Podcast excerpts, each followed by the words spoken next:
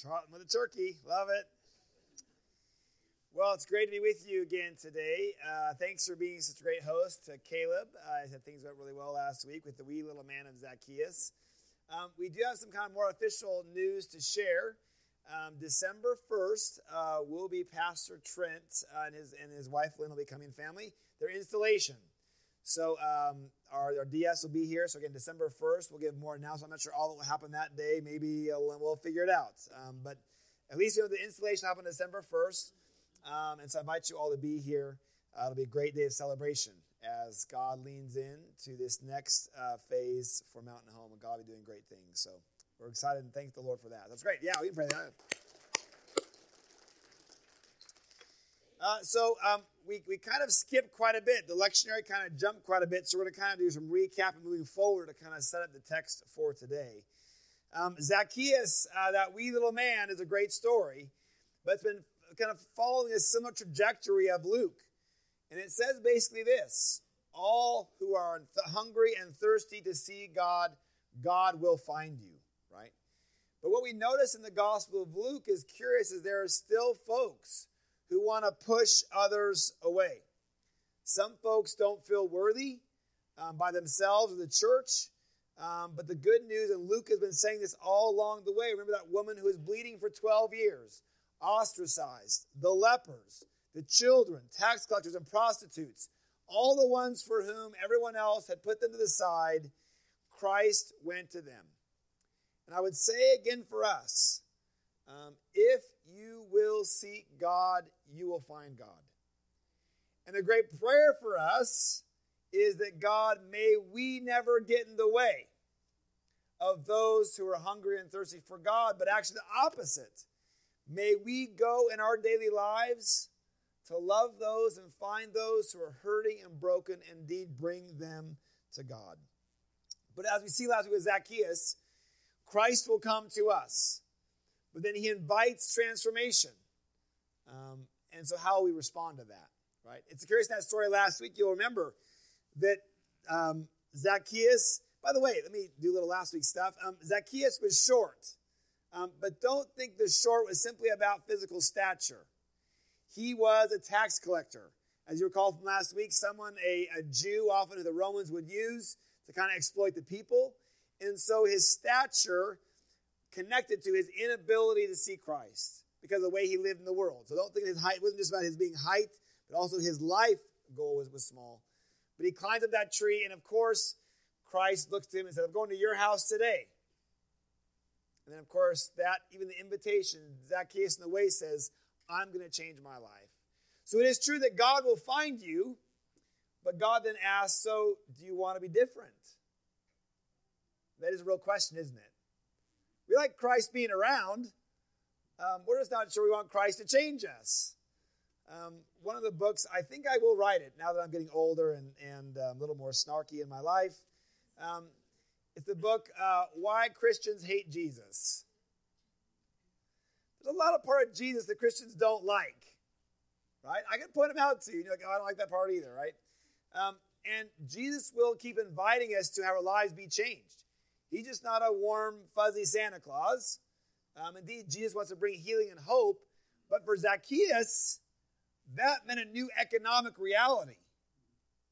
And the question is do we want that kind of transformation in our life in all the ways that we're going?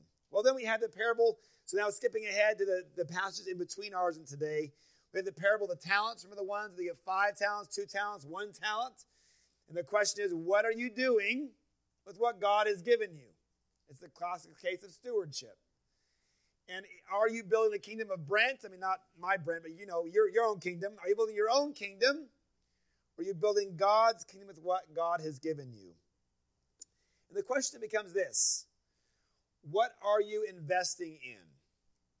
Now, how many of you here are self proclaimed workaholics? Okay, we have two honest people, three. The rest of you, you know where you're going. Uh, all right. Thank you, Pat, for that confession. Um, I am probably the verge of a workaholic. I like to get things done, right? Get her done guy. Um, when we had the privilege of having our son be born, who's now a senior in high school uh, this year, uh, my wife was working full time, and so I was working full time. We found a way that I was able to stay home uh, a couple of days uh, of a week to kind of watch him. We didn't want to put him in daycare when he was really young. And he was really colically, and he basically was either sleeping or crying. It was not fun for a while. He had to dairy. Long story short, you probably don't care. Anyway, it was rough, um, but I was younger and able to do it. So, but I remember kind of spending my days with him, feeling early on like I was wasting time. I was not getting anything done. And then God said to me, Oh, really? Is it any better to spend time with your son? To play, to talk, to feed? And so it was a great early on lesson for me about what am I investing in my life? What am I busy doing? All my important emails, whatever. Um, so it's a question of um, what are you investing in along the way? By Luke 19 29, you'll recall we've been a long journey. Jesus starts out his hometown, but in a long journey all summer to Jerusalem, and in 19 we finally get there. And then you have that story. And it's one of those awkward kind of texts of the scripture, Palm Sunday. Palm Sunday is a weird and hard day in the life of the church. We'll celebrate it in, the spring. Um, but in that text, you have Jesus coming in and rightfully they are shouting thanksgiving and praise and hosannas to God. Of course, in Luke, the Pharisees tell Jesus, say, hey, those disciples are singing praises to you. Tell them to be quiet. And Jesus says, well, if they don't do it, the rocks will cry out. So to us, the question is, how many of you are going to let the rocks cry out in your place? No, the answer is no, right? We're going to cry out to God and proclaim him to God. But Palm Sunday is tough because as they were singing those hosannas, praise be to God, that next week, many of them were on that same crowd because Jesus was not rising up against the Romans. And so ultimately, Palm Sunday is a true declaration of his kingship. By the end of the week, um, he was being led to be killed. And that awkward transition of the crowds, the fickle crowds, right, who were wanting a certain kind of Messiah, but Christ would not do what they want. Then you have Jesus in Jerusalem, and this great scene where Jesus, who weeps over Jerusalem. Indeed, one thing we see is that God indeed cares for us, and the state of Jerusalem was in a place. And, it, and I, here's the thing, too, that the Jews kind of got confused. The Jews were wanting Jesus to be a Messiah like the David 2.0. They thought salvation was kicking the Romans out. But Jesus came to show them the true enemy need to be defeated was sin and death. The enemy within. The enemy where my life is found by hurting others and abusing others or climbing up on the ladder of others, pushing others away. The enemy was not the issue of the Romans. The enemy was the places of sin and brokenness and darkness in our life. That's what Christ came to defeat. And that's why that's not what they wanted. It's a good question, isn't it? What kind of Jesus do you want? Is that the Jesus that came? And sometimes we keep wanting to make Jesus fit into our image, and that's why we write a book, right? Because Jesus is going to do things that aren't always our favorite. Well, then we have Jesus teaching in the temple. In Luke, I think, and I didn't check exactly, this is probably the first time that uh, Jesus is back in the temple since he was, remember that he was 12 years old when he was lost to his parents, when they had come, and he couldn't find the temple. And remember, when he was 12 years old, um, he was lost to his parents for how many days? Remember? Three days. He was lost to them in Jerusalem. That number is not an accident, right? So here you have him now back in the temple teaching once again. But then in this part of teaching, he tells a very awkward text. We won't preach onto it because it's too hard. Um, the parable of the tenant farmers. That parable where there was a landowner who had folks who were tenants of his, of his uh, property, they're farming it. He was sending out servants, to check on things, and the tenants were bad. They said, Aha, here come the king's tenants, we'll kill them. Not good. So then the, the, the head of that, the farmer who owned all the land, said, I know what I'll do. I'll send my son. They'll certainly honor and respect my son as representative of me. So the son comes, and the tenants kill the son. Well, we know the analogy, don't we? In many ways, as um, the Jews had killed the prophets, and then would kill God's son in Jesus. So again, that parable really sets up what happens then in Jerusalem. Um, why is it? Then we have these texts where it shows the religious leaders were trying to trap Jesus. Have you thought about this? Why were they so much against Jesus? What, what was the problem? Why did they despise him so intensely? I think there are several reasons. I think one was this. Number one is the Romans indeed wanted peace. Jesus was causing there to be a bit of um, angst and a bit of turmoil. He was encouraging the poor and the lame and the blind to speak up. Um, things were being unsettled. And what we know is that when the Jewish leaders did not want anything going against Romans, because they knew that the Romans at any second could squash them, could burn the temple, and they were concerned about the threat of Romans, and Jesus was causing too much angst among the people. Two, they honestly thought, imagine if someone came in today and said, you know what? I'm the new version of God. You'd be like, oh, really? I mean, it's, I mean, it's easy for us to kind of kind of make beat up on those religious leaders, but imagine someone shows up and talks about God in ways you hadn't heard before, and you're like, um, no, you're not God? Um, and so they were generally concerned that he was blaspheming God, right? And so they had a concern about that. And, and third, this connects to number two. If Jesus and the gospel he was proclaiming was right, they were wrong. And that was going to be a hard truth. It's not, it's very fascinating that you have those in the margins, the sinners, those are the folks who really felt a connection to Jesus. Um, and, and the religious leaders did not. Well, then they try to trap Jesus, right? Um, and Jesus um, basically asked this question So, uh, what do we do? Do we pay taxes or not? Now, here's why it's a trap, right? If he says no, who's going to be upset? The Romans, right? Uh, the Romans say you pay the taxes or you're in trouble. If he says yes, pay your taxes, who's upset? The Jews. It's a pretty clever trap, isn't it? Right? I mean, because there's a no-win situation, right? Either he'll cause the Romans, again, what the Jews were really hoping, as we see this later on, is to get the Romans also upset at Jesus. And they were thinking, well, at least either the Romans will be mad or the Jews will stop following him because they hate being taxed. So you have this great line give me a coin, whose face is on it? Oh, Caesar. So you give to Caesar what is Caesar's and to God what is God's. Pretty good, right? So that means, guess what? You got to pay your taxes. That's what Jesus says, right? And there is this tension, by the way, all throughout scriptures uh, about um, laws. And this now holds ethics lesson, but we would say this. Um, we don't want to equate simply a law following as holiness, because not all laws are holy. But in this case, um, God invites us to um, follow the laws of the land unless the laws are unjust and that's a different whole lesson. What, what laws are unjust or not? Uh, because again, what we know is laws are set in place to do what? To keep the powerful in power, right? We think the civil rights movement and other places when some laws you should not follow them because they are not just. But we'll save that for a different lesson. Okay. That's going to be fast. Okay, so now finally we get to our text today. If you're so after all that, after just that, that trapping opportunity, we have a new thing set up uh, today. So I invite you, if you're able to stand. We're in Luke now 20, verse 30, um, sorry, verse 20, verse 27 to 38. Um, and again, this is just following the Caesar what is Caesar and God what is God's. And a new group shows up. We have not seen them before in the in Luke's gospel. So here we go again, Luke 20, 27. Some Sadducees who deny that there's a resurrection came to Jesus and asked, Teacher, Moses wrote for us that if a man's brother dies, leaving a widow, but no children, the brother must marry the widow and raise up children for his brother.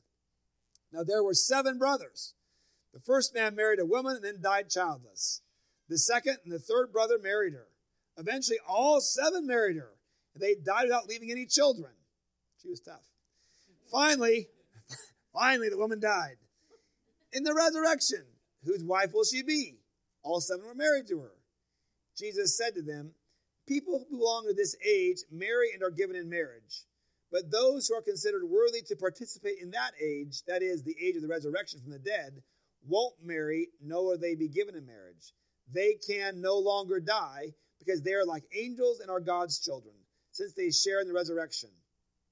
Even Moses demonstrated that the dead are raised in the passage about the burning bush when he speaks to the Lord as the God of Abraham, the God of Isaac, the God of Jacob. He isn't the God of the dead, but of the living. To them, they are all alive. Some of the legal experts responded, Teacher, you have answered well. No one dared to ask him anything else. The word of God for the people of God. Thanks be to God. Eventually, they learned the lesson, right? Uh, you trap Jesus, it's not going to go out so well for you. Um, so we have a new group in here. They're the Sadducees. And we are to feel bad for them. Why? Because they are sad, you see. that was for Debbie. There you go. Um, uh, the Sadducees are often, um, they are kind of, uh, a, they are part of the religious establishment, but we have not seen them at all until today. Um, and they don't always agree with the Pharisees. Now, the Sadducees were part of the Jewish aristocracy, more of the elite, um, but their belief system was not all the same. Um, and the biggest point we kind of are labeled right away they don't believe in the resurrection. Okay?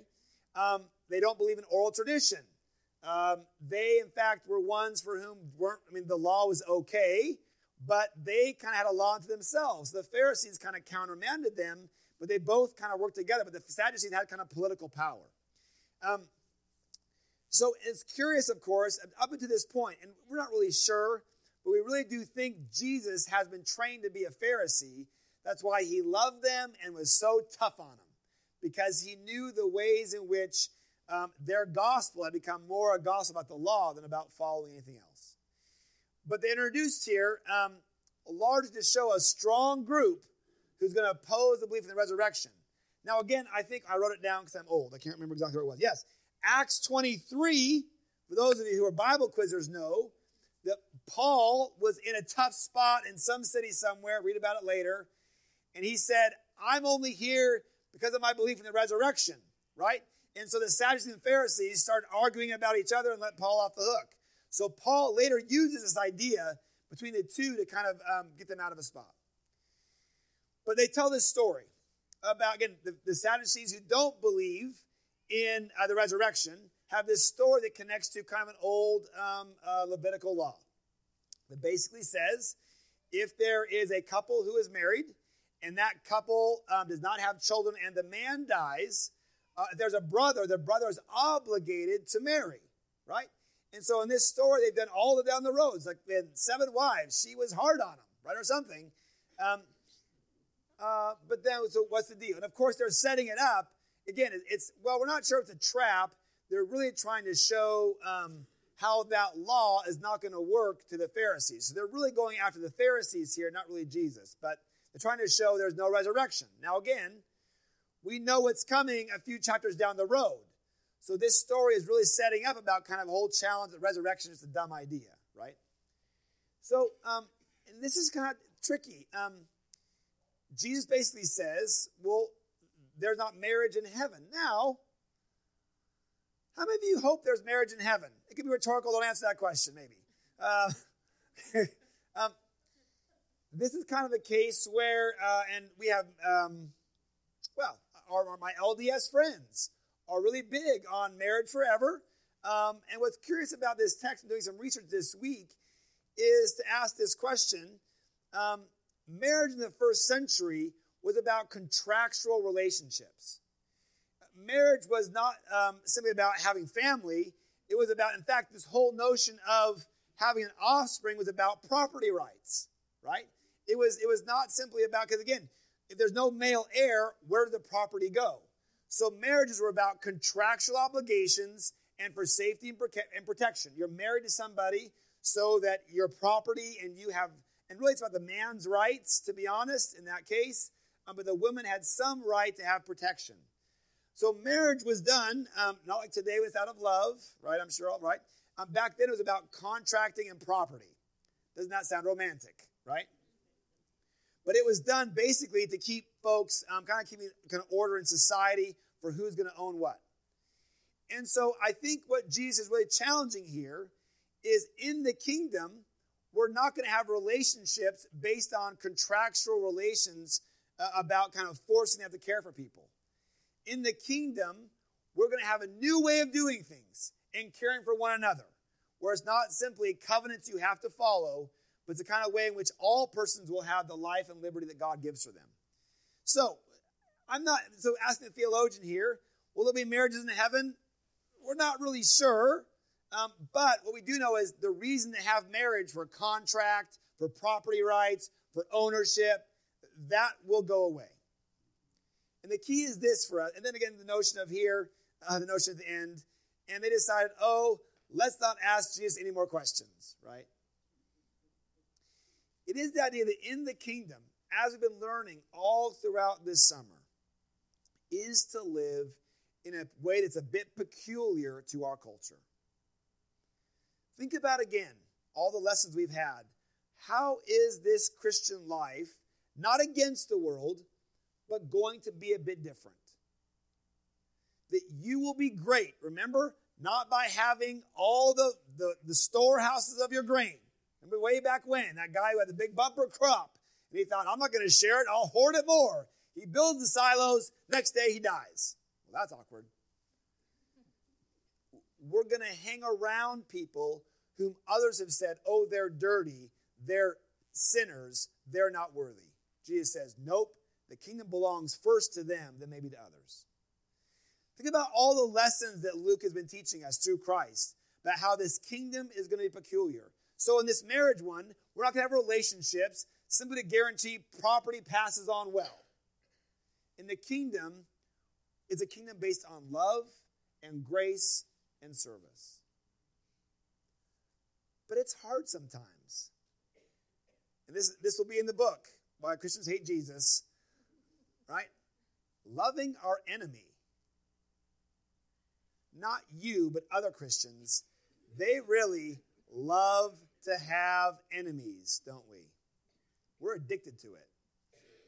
It can be a, an enemy who's a Republican or a Democrat, or someone who cheers for the wrong team. We know what the wrong team is, right? I don't even need to say it. well, Lord, in your mercy. Um, but we are to be a people that lives a bit peculiarly in the world.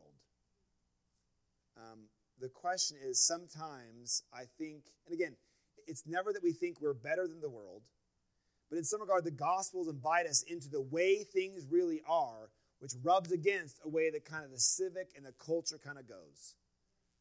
Um, literally, climb the ladder and step on folks to get there. Jesus says greatness is found by serving, and serving in a way that maybe no one knows. That's where life is. So I think this lesson today is a simple lesson again about where indeed um, do we want to be a disciple. And we're going to turn up the intensity because now we're in Jerusalem and we know what's coming. And really, these past summer months, the question is when Jesus is going to be led to the cross, do we want to still be connected to him or not? When we get to Lent, by the way, the question for the disciples will be this um, You'll be tempted in the garden to fight or to flee. But Jesus invites you to follow Jesus all the way. You see, all these lessons building toward Jerusalem and asking this question Christ is the means of life, but it's not going to look like the life of happy, easy world that we often see. Life looks like loving and caring and serving for others. And that's the tension for us, isn't it? We think we kind of like the Jesus and the positive stuff, but to get there, it's a life that looks like there's um, sacrifice along the way. So, how do we enter into this life? One of the great things that, that the, the Gospels have given us, the church has given us, is the gift of baptism. Um, we celebrate kind of as Protestants um, two primary sacraments. And by the way, um, the Roman Catholics and the Orthodox have seven, and those other five are good. White Protestants have two, or these are the two that Christ commands in Scripture. The other five are awesome, so that's a history lesson for you. Um, but the two primary sacraments for Protestants are baptism and Lord's Supper. We celebrate Lord's Supper once a month. It's a great way to, to kind of participate in Christ's death and resurrection. But kind of the first, how does one enter into this whole thing is through baptism. In some regard, baptism is the way in which we initiate our, our people into the faith, into the church. It's a way in which we believe God is doing something dynamic in that person. And often for Nazarenes, we've had what's called believer's baptism, where kids are seven, eight, nine on up who say, I love Jesus, I want to be baptized. And that's wonderful. The church has also, throughout the years, and the Nazarene church as well, also done infant baptism. Now, for some of you, that might feel awkward about like forcing a child's hand. But the reality is this what's the goal of parenting? Manipulation, right? Did I have a choice going to church? No. So um, we have baptized infants as a way to say to the church and God, this child is God's, marked by it. And that grace is offered. Now, all infants who are baptized must later respond and say, Look what you crazy folks did to me, I'm saying yes to. So we baptize infants, a catechism and a kind of a confirmation or reaffirmation is really important later on.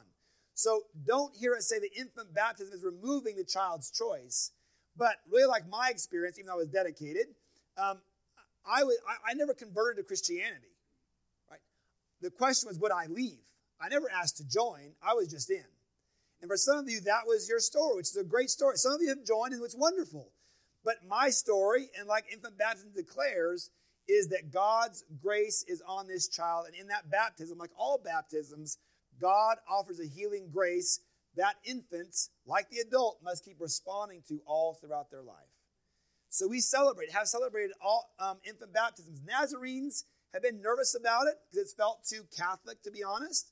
Um, but the reality is, um, infant baptism is a wonderful way to celebrate that God has marked that child. And so we'll raise that child up. You'll notice we use dedication language in infant baptism that we promise, the parents promise, the church large promises to help raise that child. So this is part of dedication as well. But uniquely, it's a sacrament because we're asking God to really indeed mark this child and to initiate them fully into the life of the church. One of the things today that we're going to do in our liturgy is to have some of you who've been baptized to stand and affirm your baptism. Now, one of the things that Protestants have not done a good job is we've not often celebrated the importance of baptism.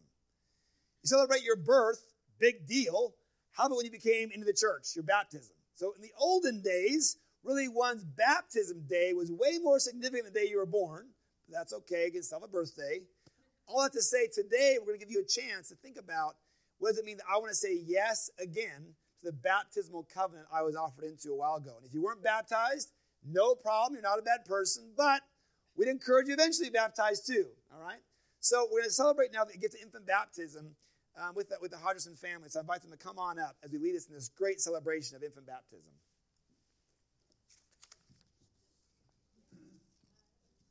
So, with Colleen and Logan and the whole Hodgerson clan, please come up here.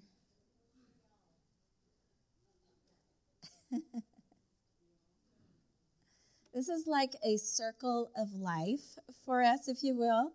Um, the kids, Colleen was born within this church, not literally, but she was raised within this church. She was baptized within this church, and a lot of you guys have been the witness to that. So this is great joy. All right. All right. All right, so who presents this child for baptism? We present Emma May Kern to receive the sacrament of baptism.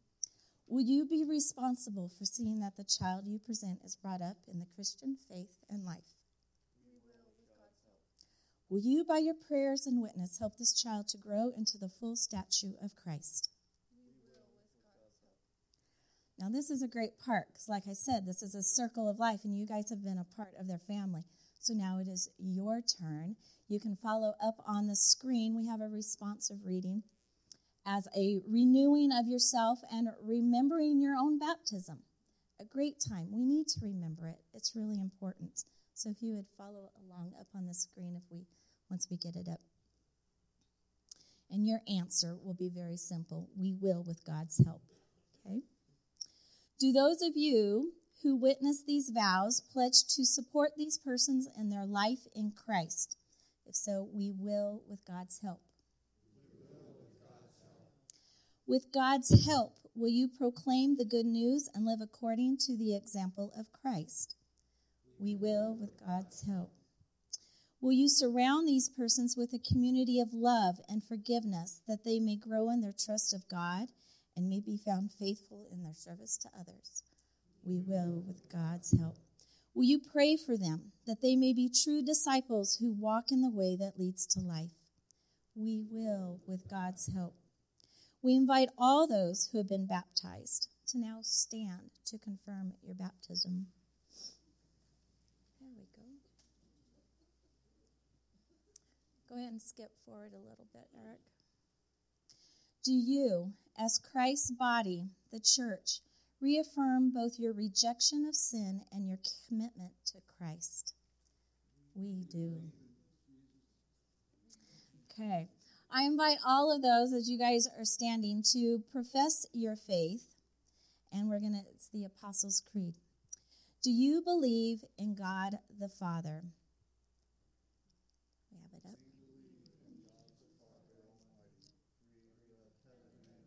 It'll catch up.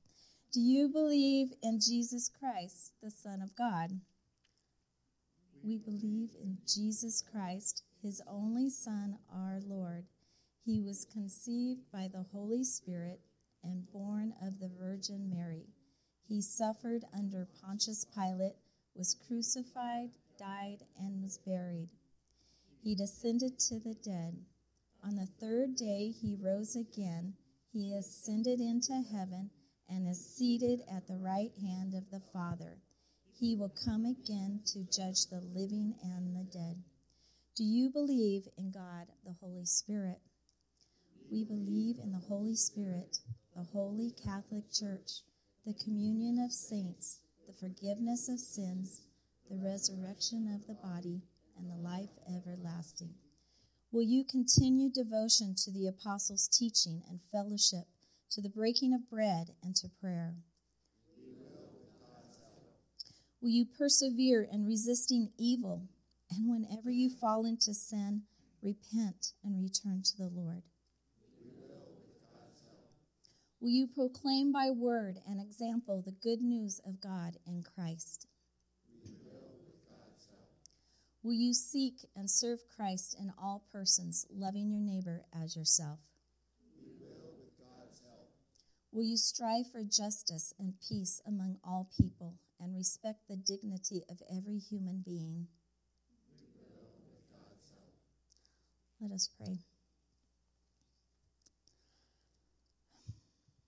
Father God, you come before praising you for the work of the Holy Spirit. We pray, Lord, for Emma and Logan and Colleen and all who are here today who have come before you. Deliver them from the way of sin and death. Open their hearts to your grace and truth. Fill them with your Holy Spirit and life giving Spirit, Lord. Keep them in the faith and communion of your holy church. Teach them to love others in the power of the Spirit. Send them into the world in witness to your love. Bring them to the fullness of your peace and glory. Father God, we pray for this special water of baptism, your special gift, Lord, that you have given us. Lord, will you move yourself amongst it? Sanctify the water, Lord. We pray, sweet Jesus, as you have received your own baptism by water. Holy Spirit, we can look through Scripture with so many examples of how you have moved amongst. Bless this time, Lord, and bless this water. In your precious name we pray. Amen. You may be seated. Well, I'm to, I get the pleasure of taking little one. Oh, she just fell asleep. I'll just hold her up a little bit here. You guys will get her back here in a second. This is Emma May Curran. I think she's sweet. All right, I'm going to hand her back to you guys. All right, to have you follow me over to the bowl. Okay? Awesome. Thank you. All right. Tip her back just kind of over the bowl. Don't want to drip her all over. Okay. Emma May Curran. Now baptize you in the name of the Father and the Son and the Holy Spirit. Amen. She felt it. She felt it. Awesome. Let us pray. Heavenly Father, we humbly pray that you will take this child into your loving care, abundantly enrich her with your heavenly grace. Bring her safely through the pearls of childhood. Deliver her from the temptation of youth. Lead her to a personal knowledge of Christ as Savior. Help her to grow in wisdom and in stature and in favor with God and all people. Uphold Logan and Colleen with loving care, that with wise counsel, and they may faithfully discharge their responsibilities to both this child and to you, Lord. In the name of